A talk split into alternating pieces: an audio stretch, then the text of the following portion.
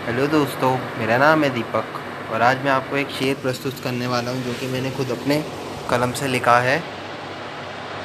आइए शुरू करते हैं। कुछ गलत फहमियों के चलते दूरी हो गई। बात किए बिना तुमसे रहना मानो कोई मजबूरी हो गई। सिलसिला ही कुछ दिन चलने के बाद, कहानी तेरे मेरे प्यार की कुछ इस तरह यूँ अधूरी हो गई। आई होप ये आपको अच्छा लगा होगा। पसंद आया तो आप मेरे को बता सकते हैं।